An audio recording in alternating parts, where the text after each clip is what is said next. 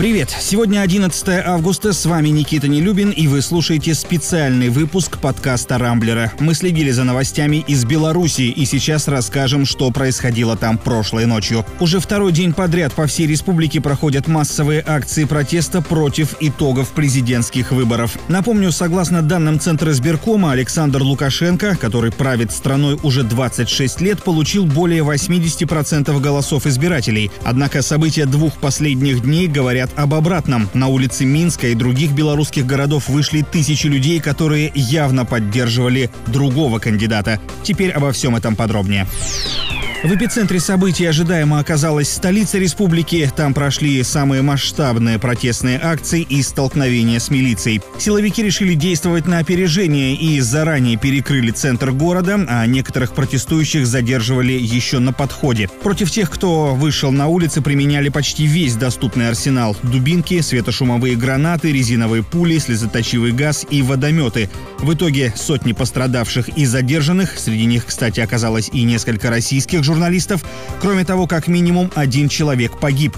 Но всех перебить не удалось, а кое-где жители даже смогли дать ОМОНовцам отпор. В одних случаях бойцы спасались бегством, а в других снимали шлемы, бросали щиты и переходили на сторону народа. Кроме того, протестующим удалось вытеснить силовиков с площади у станции метро Пушкинская и перекрыть баррикадами и автомобилями еще несколько улиц Минска.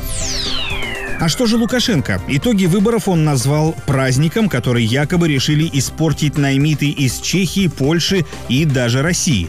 Тем не менее, с победой его поздравили Владимир Путин, лидер КНР Си Цзиньпин, а также президенты Азербайджана, Казахстана, Армении и Турции. А вот госсекретарь США Майк Помпео назвал выборы несвободными и несправедливыми. Примерно той же риторики придерживались и в ЕС. Европейские власти предупредили Лукашенко о недопустимости применения силы против протестующих и не стали признавать итоги выборов. А в МИДе Германии даже призвали Брюссель рассмотреть вопрос о возобновлении санкций в отношении Беларуси. Да и эксперты-политологи уверены, что Запад вряд ли будет поддерживать Лукашенко, которому, скорее всего, теперь придется просить покровительства у России.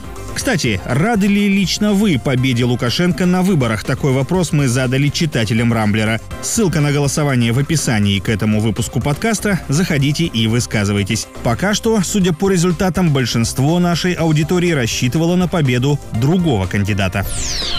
Напомню, главной соперницей Лукашенко на выборах была Светлана Тихановская, 37-летняя домохозяйка, которая выдвинулась кандидатом вместо своего мужа, арестованного якобы за организацию и подготовку действий, грубо нарушающих общественный порядок. Для многих белорусов Тихановская, наряду с популярной песней группы «Кино», стала настоящим символом возможных перемен в стране. Объединившись со штабами еще двух альтернативных кандидатов, также недопущенных до выборов, она смогла составить серьезную конкуренцию конкуренцию действующему президенту. Тем не менее, по данным Центра избиркома, за Тихановскую проголосовало чуть больше 10% избирателей. Ее штаб уже подал жалобу с требованием пересмотреть результаты выборов.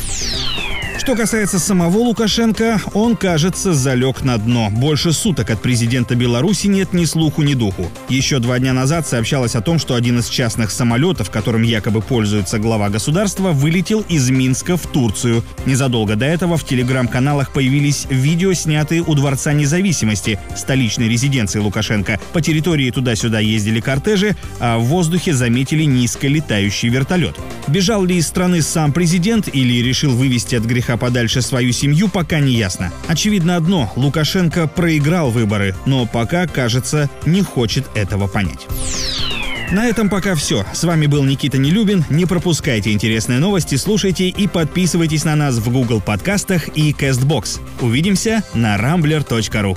Счастливо!